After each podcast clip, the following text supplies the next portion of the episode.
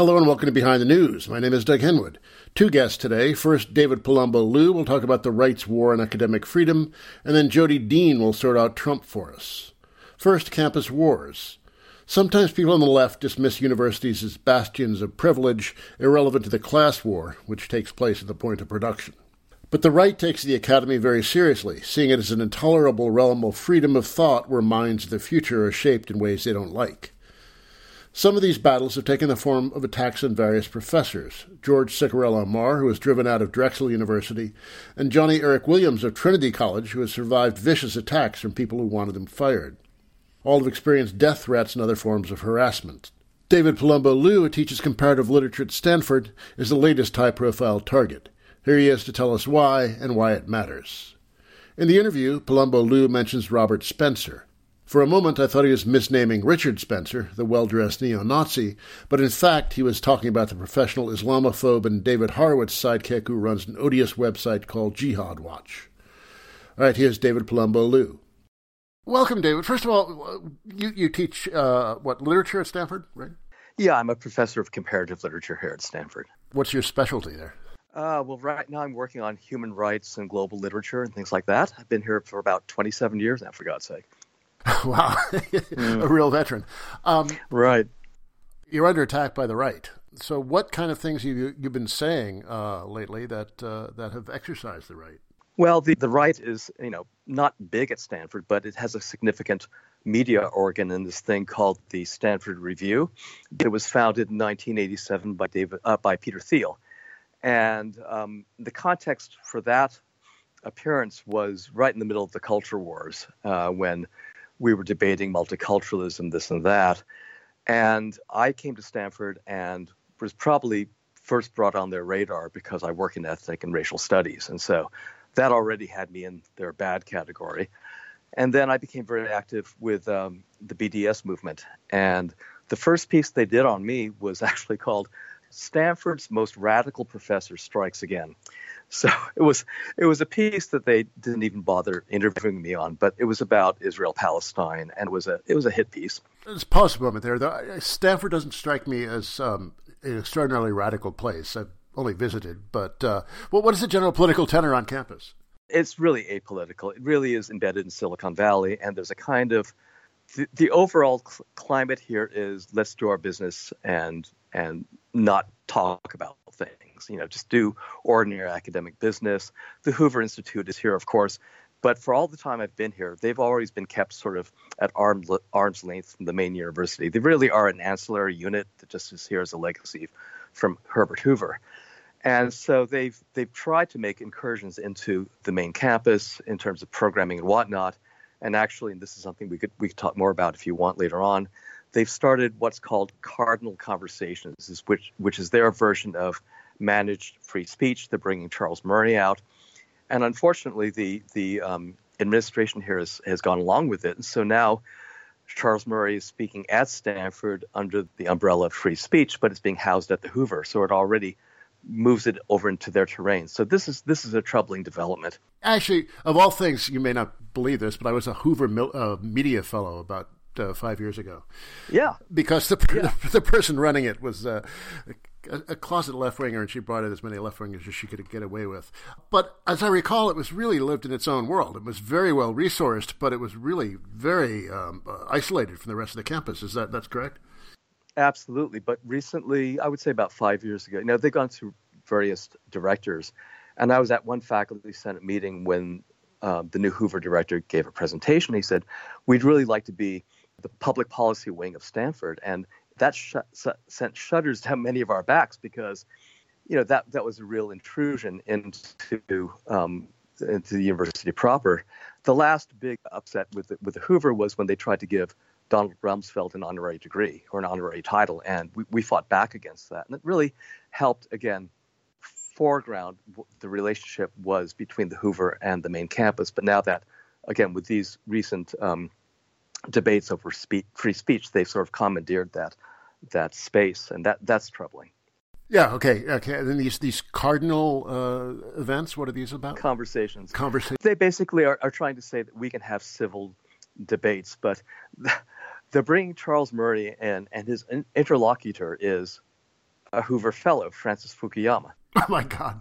I know exactly what kind of dialogue, or you know, uh, and at, at, one point, I think on their website, and you can check it out on their website, they said, "Well, we hope to widen the debate. We might bring uh, Ta-Nehisi Coates out." So I thought, you know, if that is your, if that is the one end of the spectrum, then we're already having problems. But I mean, ever since Trump's election, all these things have been renegotiated in some ways, and and that's why what's happening to me is is is now taking place under a, a, rather different climate than what we're used to at Stanford.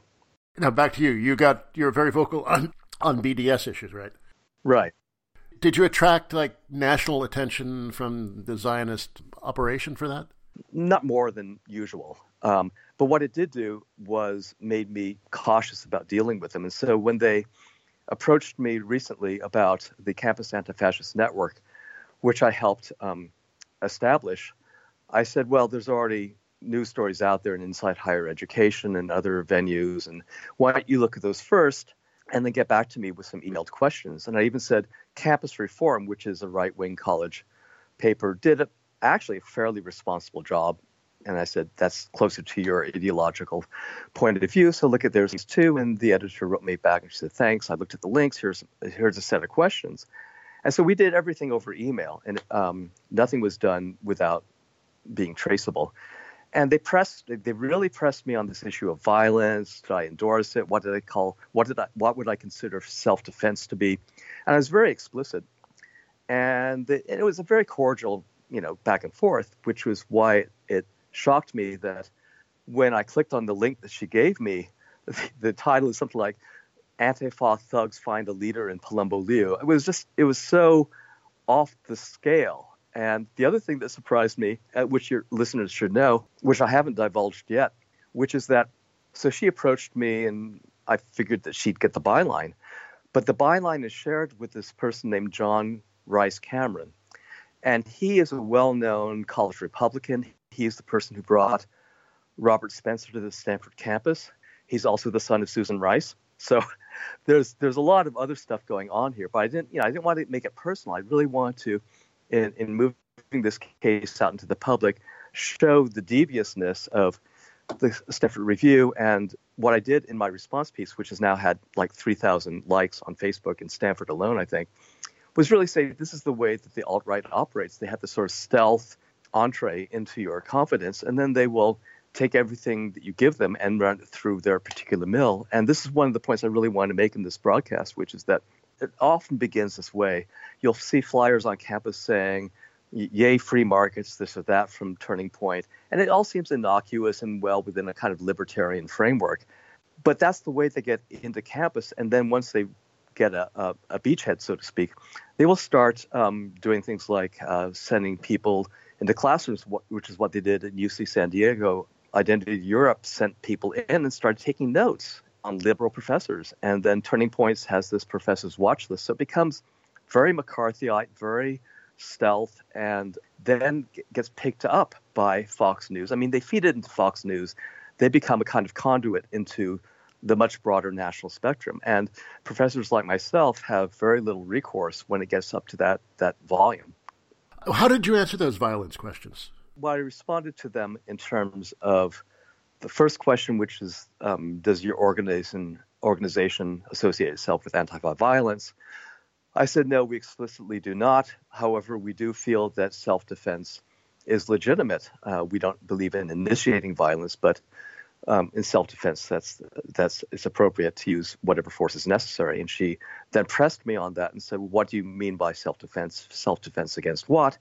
And he used that to both talk about you know the kinds of things that went on in Charlottesville with that Cornel West just talked a lot about. You know that he and other clergy people were out singing this little lamp of mine, and all of a sudden these white supremacists came at them with clubs. And he said if it wasn't for the Antifa activists, they would have been crushed like cockroaches. Also, web harassment, you know, internet harassment, and things like that. So all those things I think are pro- appropriate calls for defense that are commensurate with the attack. From these kinds of answers, they transformed you into a thug, which, from what I know of you, seems like the most preposterous accusation. I know when you and when you look at the Fox News segment, I must credit Fox for giving me a very nice photo. I'm there in this suit and tie.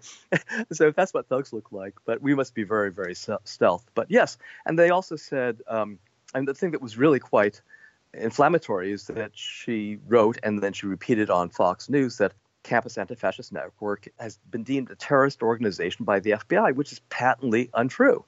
In fact, I'm not sure that any uh, anti-fascist organization has been labeled a terrorist organization by the Department of Homeland Security. What they have said is that various Antifa activities are labeled terrorist uh, activities, but that's activities, not the organizations themselves. So they really are much more precise about what they are calling terrorists, not.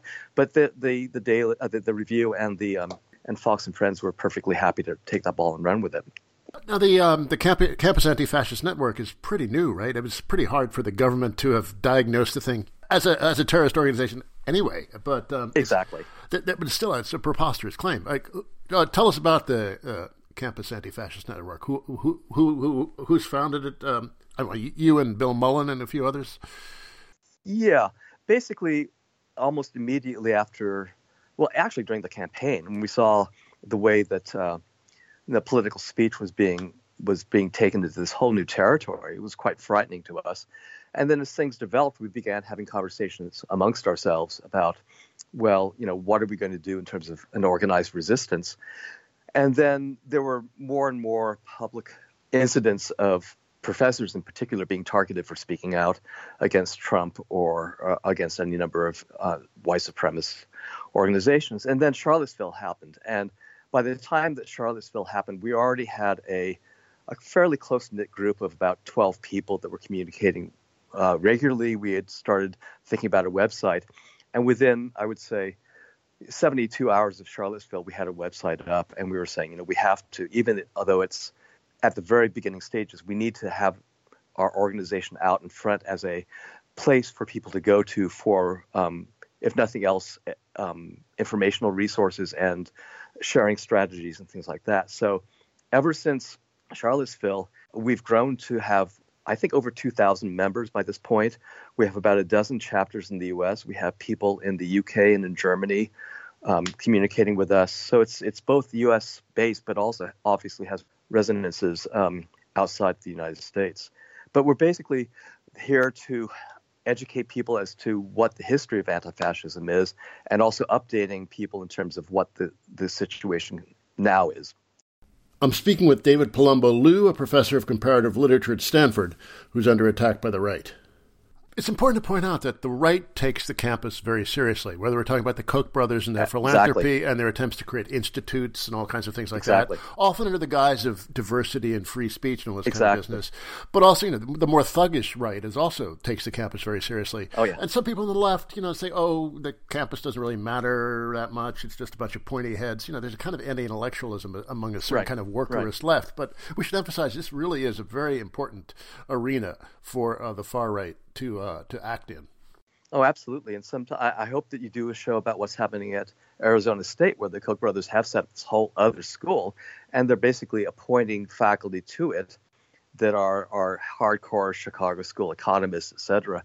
And they're basically arguing that the School of Social Transformation has courses that are now extraneous or, or duplicate theirs. And so there's a real battle going on about the curriculum. But you're right that um, the the notion that the the academy is sequestered away is is really um, works against us in the sense that, for example, at Stanford, I teach a lot of first generation students. People don't know this, but Stanford is almost majority minority at this point, and we have really smart activist students. Um, this is a place where you, one of the few places in the United States where you do have some modicum of academic freedom, and we have resources, and so it's this is a battleground, and the right knows it, and the problem with the right is that they're not using it to debate ideas. They're coming here to put forward these theatrical claims to space, to harass people, and to move on. They really aren't invested in, in advancing knowledge. That, that that's a sham argument. But college administrators fall into that trap because they're ill-equipped to deal with this new phenomenon, and this is why we're trying to educate administrators and others. This is a whole new battle. Well, it also seems like uh, a lot of college administrators are rather lacking in backbone. so if they get any kind of pressure, they, they fold rather quickly, don't they? Exactly. They go to the nearest available exit, and it's always well, free speech is for everybody, but this this is really not a free speech issue at all. Let's put these attacks on you in some context. There are several other professors around the country, Johnny Eric Williams, uh, uh, George Ciccariello-Maher, who've been under a very heavy attack. Right? This is like a very I would say concerted. I'm sure these people consult with each other, but it's also a very broadly uh, based attack on any professors who are seen as dangerously left of center. Right, but what I mean, what distinguishes my case, I must say, I mean, I, I, I think the other cases are egregious and patently so, but um, they're based on something that a professor has actually said uh, that's been recontextualized, recoded, and and distorted. I have said nothing that could possibly be construed to be saying what they depict me as saying. You understand? I've, I've not talked about white genocide. I've not talked about let them die. I've never said anything that could be broad that could be distorted because all the things I've said have been in print and I'm prepared to leak those emails. It, the, the, the, the evidence space is clear. But the, this is what the capacity of the right is, is to just put the label anti-fascist on it, and all of a sudden that's a bad thing. It's it's skewed toward a very recent phenomenon, and it really takes it out, extracts it from the long legacy of anti-fascist work, which is uh, an honorable tradition. But also, since you've been very vocal on BDS, that uh, sets off a certain kind of you know, Zionist who think that you know, supporting BDS is almost an act of violence in itself. Exactly. And one of the first things that happened when we announced the Campus Anti Fascist Network is that Bill and I got slammed in the Zionist press as being sort of a, this that the Campus Anti Fascist Network was a stealth operation of BDS. And for people to think that critiquing the ethno nationalism that's going on in Israel is separate from the critique of ethno nationalism as a fascistic uh, manifestation is crazy. I mean, they're, they're of a piece. We're perfectly consistent, and yet, again, it's this it's this way of ignoring the actualities and construing it in a very paranoid way that makes it um, somehow in- incompatible. And now, of course, the, the figure of Peter Thiel is important here, and that kind of Silicon Valley libertarianism, which is falsely called such because it really is deeply authoritarian in its own way. Oh, absolutely, yeah. Yeah, so Thiel founded this uh, uh, this publication, right, and funds it, and then there's this whole network around him as well, right? Right, right. There's a very good um, investigative piece in, uh, um, and you can find it online in Stanford Politics. Is the name of the um, the venue. And this is a, a thoroughly investigated um, report that talks about dozens and dozens of ex Stanford Review editors becoming part of an almost what I would call a, you know a, a kind of venture capitalist Stanford Review um, network in Silicon Valley, and these people are are well placed, and they go to these regular dinners with Peter Thiel, um, and they exchange notes, et cetera, et cetera. So this is a very powerful powerfully um, located and uh, established network that's been going on for 30 years. So it is formidable. But um, what I'm trying to do at Stanford is to put in place, to begin with, just consciousness. I mean, what what is actually going on, but also we have something called the fundamental standard, which is very very vague, but basically talks about you know we can't impugn the honor and dignity of fellow Stanford members, and people have been pressing me to use that. And I'm saying that as, as a last resort, I will. But I think more important would be to put in place something like, you know, a code of ethics for journalists to follow. That you can't make these irresponsible claims founded on nothing, especially in today's climate. As a tenured professor, I'm fairly protected. But if you think about undocumented students, which have been the target of uh, when Robert Spencer came out, he he outed various undocumented students. He went they got into private social media accounts.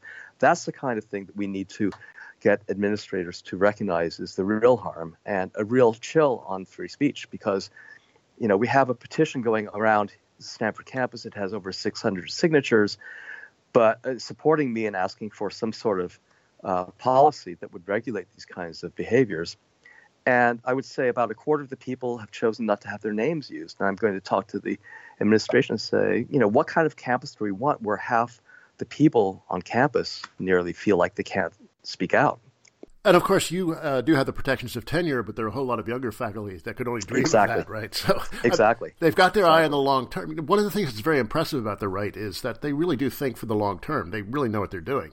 Yeah, if you look at, for example, in the UC system and Christopher Newfield's work on, you know, the way that they've got a public education, and he, you know, he places it really, again, like the discussion we've been having about Peter Thiel, around the culture wars. I mean, this is when things begin to solidify, and the real erosion of, of especially the public universities in California starts to take place. And yes, they do have a long game, and that's why we have to start getting ready now. But at the same time, we also have to similarly think of, of what kinds of institutions on campus, whether it be small or, or large, should we have in place so that we can build almost like a war of position within the university that will be there for progressive students? It's really important. And this is, of course, what you're trying to do with the Campus uh, Anti-Fascist Network. That's precisely it. Yeah. Uh, and anything more local to Stanford that you've got going? I think what's been really impressive has been the stamina of the students. And what we are really working on is faculty student collaboration because when they voted, when the student government voted for divestment from companies doing business in the occupied territories, that was a coalition. The first time they tried it, which was two years prior, they lost. And in the two years, they really got their game together and brought in a wide coalition of students from across campus, and they won by a lopsided margin of victory. And the demonstration against Robert Spencer again was was very very well done again, the university allowed him on campus. He was brought in by the college Republicans, one of whom was the co-author of the hit piece on me. And the students basically occupied, know, they went into the auditorium and they filled it, and then they walked out in 20 minutes, and he was left with 10 people there to, to talk to.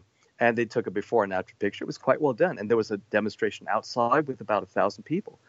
At the demonstration outside, people were talking about tenants' rights, you know, gay rights, all sorts of other things. So there's a real potential there of collaboration between faculty and students. It has to be a collaborative effort because uh, individually or in small groups, we really are are easy picking. And then finally, what can people not at Stanford or outside the academy do to, to help in this fight? Well, I think the first thing to do is to to learn more and really read widely. I mean, even places like the Washington Post recently did a, a piece that echoed what you said earlier which is that right is really targeting college campuses. And so even the mainstream press is beginning to see this as a phenomenon that is important to note. And it's not casual, it's not ad hoc, it is programmed. And what's one of the things that's quite of concern is that uh, these um, conservative groups are funding student government elections. So it's gotten to that degree of you know placing people inside so first of all is to educate yourself. Second of all is to support organizations like the American Association of University Professors, American Civil Liberties Union, um, Campus Anti-Fascist Network. All these things are in place, are, are really good first steps. But most important is to really understand. And Melissa Figueroa and I did a piece in the Nation on this. Uh, this is not a free speech issue. We really have to make the pivot into the current situation and the way that it's being manipulated. And it's not about free speech or only about free speech in a very marginal way. They're using that as a foot in the door to get much uh, more pernicious things onto campus. That was David Palumbo Liu, a professor of comparative literature at Stanford. You're listening to Behind the News on Jacobin Radio. My name is Doug Henwood, back after a musical break.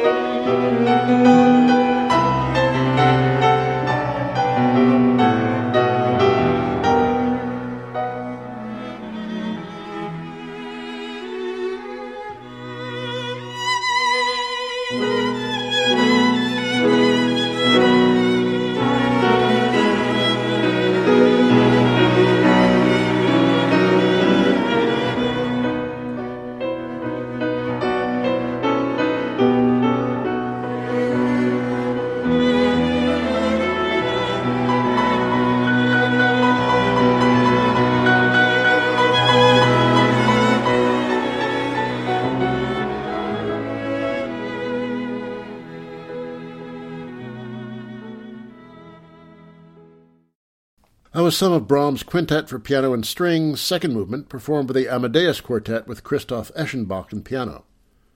Next, by popular request, Jodi Dean. Jodi, a frequent behind the news guest, teaches political science at Hobart and William Smith Colleges in upstate New York. She's also a prolific author whose most recent book is Crowds and Party, published in 2016 by Verso. After Trump's State of the Union address the other night, the fiber optic networks were all lit up with a lot of bloviation trying to discern the meaning of Donald Trump. Most of it was not very helpful. What should we make of this guy? Worst thing ever, or just business as usual? What forces does he express and encourage? What does his presidency say about the state of the USA? No one is better equipped to answer those questions than Jodi Dean, not only because of her expertise in political science, but also because she's such a skilled psychoanalyst of the public culture.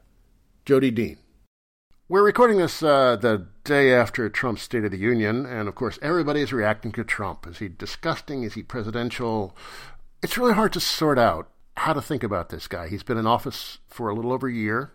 And you know we've got these twin poles where he is the worst thing ever, or he's just business as usual, maybe raised to a slightly higher level of intensity. Help us think about this. What's your evaluation? Uh, how much of a departure, uh, and um, how alarmed should we be? Trump, the personality, gets too much attention, right? That that Trump, Trump, the personality, is like the the lure or the uh, the thing that di- it's the distraction that takes us away from what's really um, a larger continuity. And you know, I think we can say the continuities with the Republicans. We can even say that the continuities also with um, with the Democrats as well, and that this continuity is an embrace of American imperialism, an embrace of the politics of the the ruling class, the corporate bourgeoisie, right, the one percent, and the continued embrace of um, a vision and practice of white supremacy. You know, I don't say this lightly, but let's think about just for a second um, Trump's taking over the the idea of the dream and the American dream from the dreamers, right? So the the crucial rhetorical move when he's like, you know, American citizens can dream too, is an utterly anti-immigrant, racist attack on DACA and attack on those dreamers. So that was a clear rhetorical move. But what struck me was also the way that Trump's move there was exactly what Ta-Nehisi Coates has been talking about when he discusses the the American dream and the dream in between the world and me. When he makes it really clear that this dream was a dream of whiteness and a particular kind of white life. Uh, he doesn't amplify capitalism as much as I think he should, but it's a white bourgeois life that's patriarchal, that has a particular kind of family, a particular version of achievement, particular version of what's possible. And that's what Trump gave us a vision of last night. And and the thing, the other thing that sort of kills me about some of the, particularly the initial mainstream media response, is they think this is unifying and balanced. That's what should be super frightening, right? This vision of oh yeah, a white America of citizens who are all one family. Like that's the horrifying nationalist, jingoistic vision that um, that Trump promulgates and that actually is shared by more of the ruling elite than they like to acknowledge. You're going in a direction that he represents a departure, but then also that kind of nativism, by citing Coates, uh, but you know, by any citation of history, would say is, there's also some continuities there. So, uh, how do we sort that out? How much, how much continuity and how much discontinuity is there in this um, this rhetoric? I think it's a continuity, but I think his personality is the is the disruption, the discontinuity, but but that's just a lure, right? The underneath it's a continuous vision. I don't think it's disruptive at all. I think it's basically um, the same core dream of the capitalist elite that has been part of the United States forever that you sometimes get pushback to, but that is, um, yeah, I mean, it's the Republican Party and way too much of the Democratic Party. Silicon Valley wants Indian programmers, uh, and the fast food industry wants Latino workers. Uh, so he's not necessarily doing the business of capital in uh, these um, this anti-immigrant re- uh, rhetoric or these workplace raids or any of the stuff that ICE is up to now. So, well, we can recognize, right, that um, the different factions of the capitalist class don't always agree. Um, that some portion of the capitalist class, let's say particularly that occupied by the Koch brothers relies on amplifying um, xenophobia and racism to get their particular version of tax breaks and corporate um, advantages secure. So I think that the fact that there's disagreement among the capitalist class doesn't speak against this general view. But then you have, you know, Democrats, of course, in alarm that uh, somehow this is uh, an offense of everything good and decent in America. Uh, that you know we're a fundamentally decent nation, and these are outrages and uh, stains upon this noble record.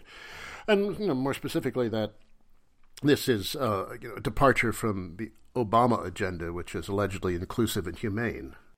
Oh God! so, so yeah, you can tell where uh, my response on that, right? I mean, Trump makes deportation into something that his um, followers can enjoy, right? In the sense that we've talked about in the past, right? This kind of enjoyment of hatred and their own kind of ability to push people out and assert themselves. Um, but Obama was also increased deportations from those that were under the Bush administration. Deportations were part of his policy.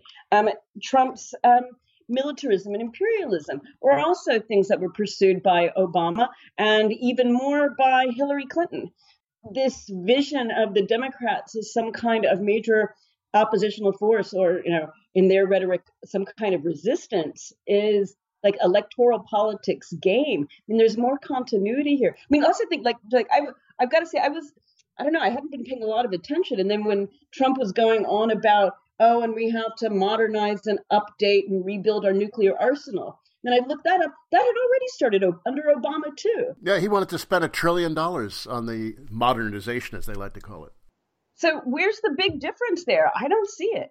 There's a big difference in style, though in the style. And I've got the, the kind of yeah, the, the thing that's um, that's challenging is that the elite loves Obama's style, and frankly, it seems like I mean I'm I'm not among the elite, but I think a lot of us on the left also like Obama's style. What's not to like? But but his style too covered over the fact that he had a um, you know a cabinet that was heavily influenced by Goldman Sachs, and Trump's a little worse on that score with his cabinet of the billionaires. But again, there's more continuity there than there is difference. You can think about um, Obama's drone war, um, another version of Trump's own wars in the Middle East. Well, it seems to me that you know uh, the Obama cabinet. You mentioned Goldman Sachs, but there, there's a you know it's a much more polished wing of the capitalist class, and Trump's uh, base tends to be uh, freebooting, uh, uh, freewheeling private equity guys and buyout artists and people like that. There's some differences, but you know they're just two wings of the same basic Wall Street structure. Yeah, right. So we get the um, rough and ready, crude part of Wall Street, and then the polished Episcopalian part of Wall Street. And so we get a division among the capitalist class, their own, you know, intra-family squabbles. But the underlying thing is the same kind of the rich get richer, the poor get screwed. Um, the middle class remains a myth that the elite appeals to to hide the fact that they're making all the money themselves. Oh, I'm going to add one other thing. I'm going to change the course if you don't mind, just a second. Let's. One of the things, of course, that was missing from um, Trump's speech is the fact of massive protests going on in the country.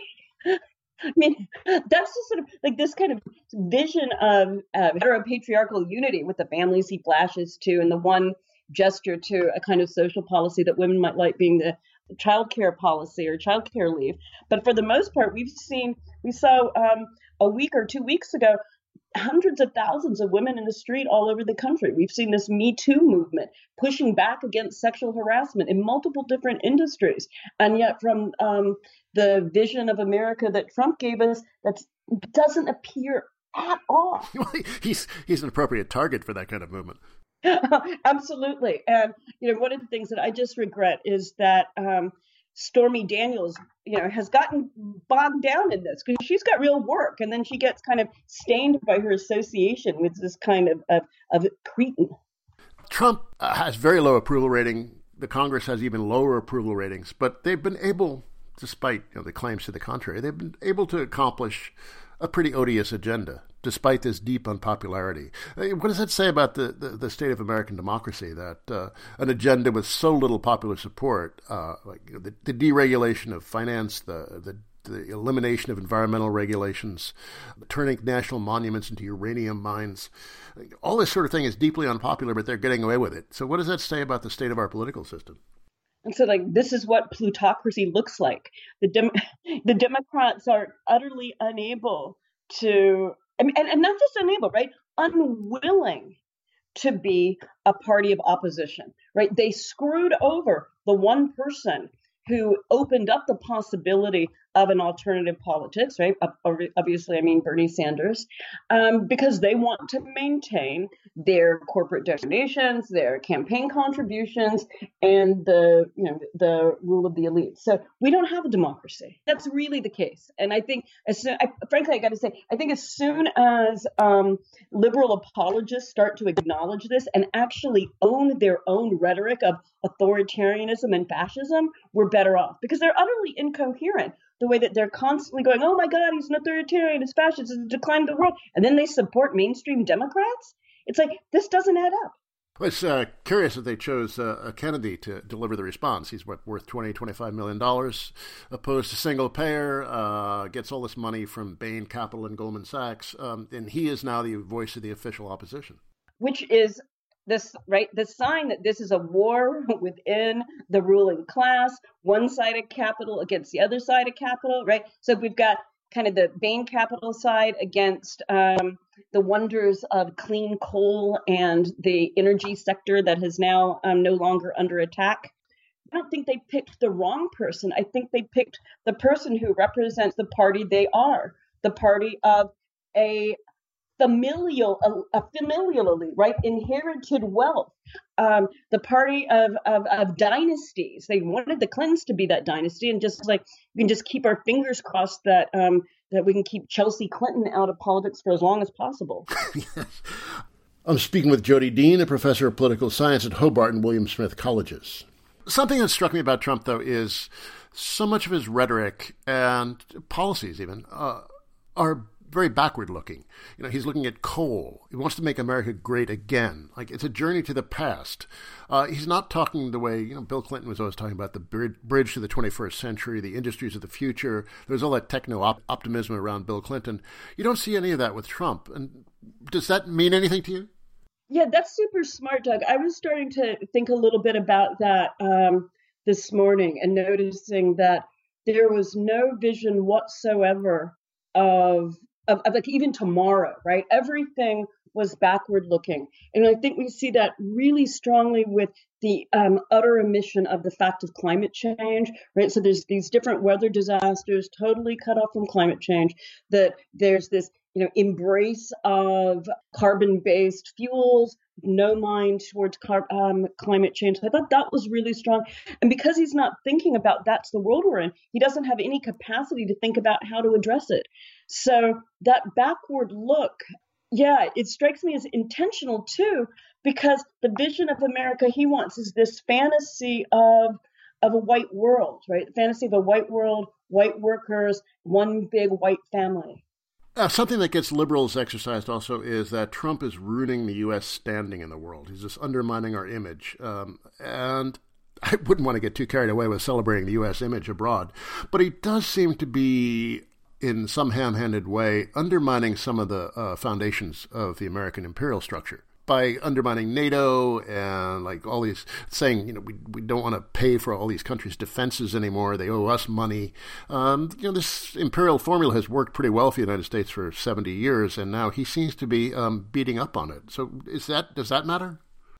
One way I was wondering about this one is, is this undermining of the let's say the legitimation structures of U.S. imperialism, right? The treaty arrangements, the trade agreements, the money that we pour into various things, the the at least a superficial level or appearance of respect is the undermining of those things. In fact, good because it's um, a um, kind of inverted acknowledgement of the fact that we are losing our place. Like we're like, you know, Britain after um, World War II, that we're utterly a nation of decline. So is it a, a kind of um, covert or inverted acknowledgement of, of U.S. decline? Or is it something worse, a formulation where we've got all the guns and all the money, and so if we don't get what we want, we'll just kill you?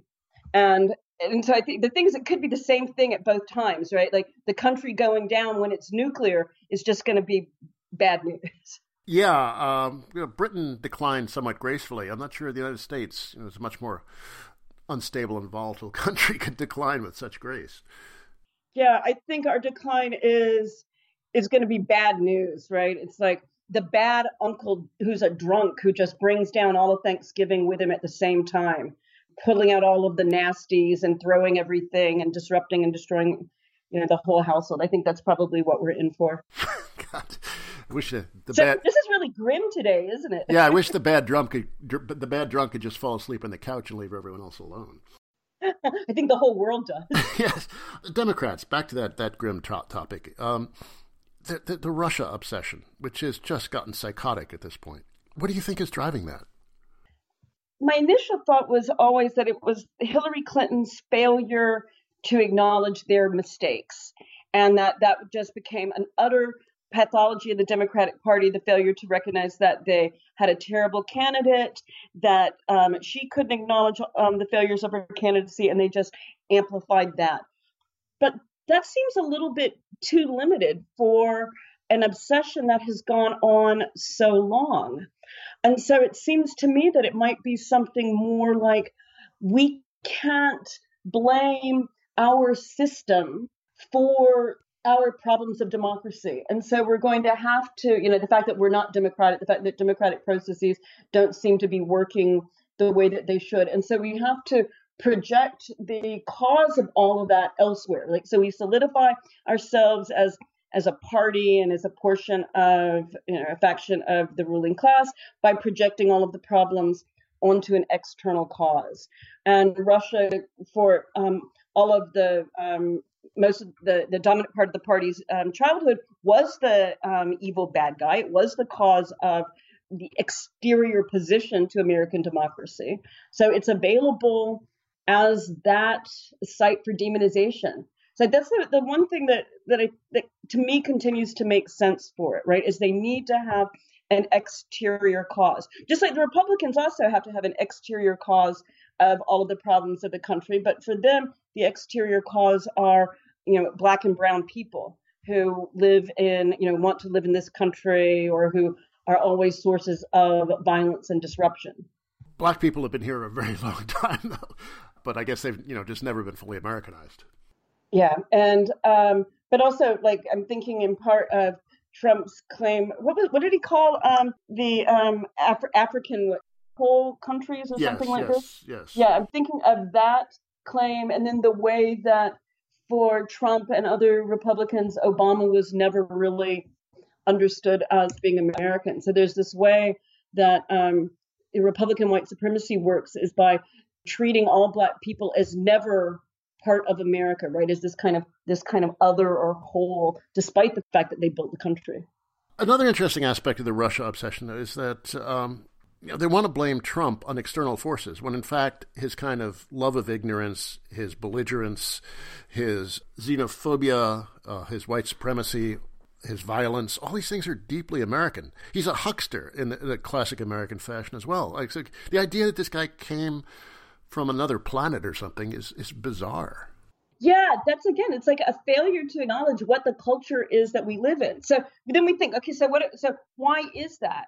And maybe that's a sign of the fundamental division that actually Trump um, kind of embodies or signifies or amplifies, and that all of his voters recognize as well, right? There is a division in the country and there's a division it goes within the elites and it's between the elites and sort of the working class so they're 99% and it's always going to keep getting figured in different ways because we can't really fully express it i mean the way i think about it is the us is in a civil war right now and this civil war like any civil war is also a class war could you say more about that yeah so on this point about civil war one of the ways i think about it is even the meaning of the problems, even the um, description of our basic society, even an account of what real news is or truth or issues, there's no agreement on that, right? There's not even a baseline of agreement. There's not a baseline of sources for resolving an agreement, right? This is you know, the old postmodern expression would be the decline of meta narratives, or the Zizek description is the collapse of symbolic efficiency. Um, the way we can also say it is like there's no bottom line where people share an agreement, right? So the world of clean coal versus is not the same world inhabited by people who recognize climate change. It's fundamental. It goes all the way down, and this is an indication of the the, the deep rupture civil war in the country. Yeah, and then there's also this fantasy among liberals that impeaching Trump or somehow having the FBI and, the, and or the CIA deliver uh, us from him would make things better. Um, but oh my god, like we both remember the Nixon years and just the kind of um, inverted world where the CIA is the savior, the FBI is the savior, is just so completely strange, right? It's like thinking about you know just imagining if we were soviet citizens like oh all of our hope is in the kgb oh i guess they did sort of get that in a way with putin but um but but there is something kind of of really inverted about thinking that spies operating without any kind of political um, legitimacy are the ones who can save the republic that makes no sense but I can imagine that you know they, they get rid of him. Uh, suppose that happens. What then? I don't think anybody's got a plan for what then honestly, do you really think that impeachment's an option? I guess I don't. I think that um, I mean, I mean, they've got a majority in Congress. Um, are we thinking that impeachment is like going to be an election issue for 2018, and that should be one of the litmus tests for candidates? Oh, I don't think impeachment's an option, but I suppose uh, they're hoping that Mueller will come up with something that's so damning that uh, he'll have to be uh, resign or be driven out. I even wonder. Uh, did you see that Saturday Night Live um, bit with Jessica Chastain, it was like, I don't like, does it matter anymore? Or does it even matter? And this is what I've thought about the Mueller investigation for quite a while is that no matter what he discovers, there's not the political will or capacity to turn that discovery into an actionable outcome. I mean, by any stretch of the imagination, the kind of of um, conflict of interest between Trump businesses and his position as president, between um, all of the, the different machinations of his children, the expenditures of his household, um, the being already so close to obstruction of justice with respect to the Mueller investigation, the fact of his um, infidelities and paying off in this environment of Me Too, all of these things in a normal world would have already led to an outcry large enough to bring someone down. But that will and capacity isn't present around him. Uh, but to conclude on a somewhat more hopeful note, uh, oh, great, okay, good. um, the Sanders campaign made it obvious that there's a constituency among young people for socialism or social democracy or something like that. And, you know, we see an awful lot of people under the age of 40 um, who um, uh, have a very different kind of politics or people over the age of 40. There was a lot of hope that that was going to go somewhere it's kind of a little hard now to recapture that sense of hope. But um, is there something we should uh, remind ourselves there? Oh, sure. I can do this part. We've got but there's a lot of hope, Doug. Um, first, let's go back to again the the um, people on the streets. You know, last weekend, last Saturday, and these women marches. And I've got to say, you know, I live up here in Geneva, New York, and the I went to the march in Seneca Falls. Seneca Falls is a town of like I don't know six or eight thousand people of some historic significance. Of some, yeah, it's some historic significance, and there were fifteen thousand people. It was insane. It was shocking. It was more than last year, and this was not just a crowd of pussy hatted gray hairs, right? This was a more diverse crowd. There were a lot of young people. We were able to get them to join us in um, all sorts of, of um, you know, much more radical chants than one would have expected. Um, and they were into it. They were excited. You know, this is just one place. Right? There are other marches also that had a more um, you know, an, an exciting liveliness to them. I actually I didn't expect it and was really relieved to see them there. And you know, there's a lot of organizing going on right now for International Women's Day and a one-hour strike all over for International Women's Day. Women are calling for a one-hour walkout and strike all over the world. New York's doing it, I think, from four to five or five to six. Um, here in the Finger Lakes, we're doing it from 12 to 1. Um, so I think that people are still excited. They're out on the streets. They're they're involved and engaged. Um, even if one is um, not optimistic about party politics, and, and I'm not, it still is good to see so many people engaged in trying to wage electoral challenges. And, you know, it's only going to be through those challenges that there's any hope of moving the parties. And even if that doesn't happen, then it can drive more and more people into um, a more um, radical left politics once they encounter the barriers that the mainstream um, parties represent. There is hope, and the hope is in the streets. That was Jodi Dean, a professor of political science at Hobart and William Smith Colleges in upstate New York. Her most recent book is Crowds and Party, published in 2016 by Verso. That's it for me, Doug Henwood. Let's go with this. More Brahms performed the Amadeus Quartet with reinforcements. This is a bit of the second movement of his first sextet for strings. Till next week, bye.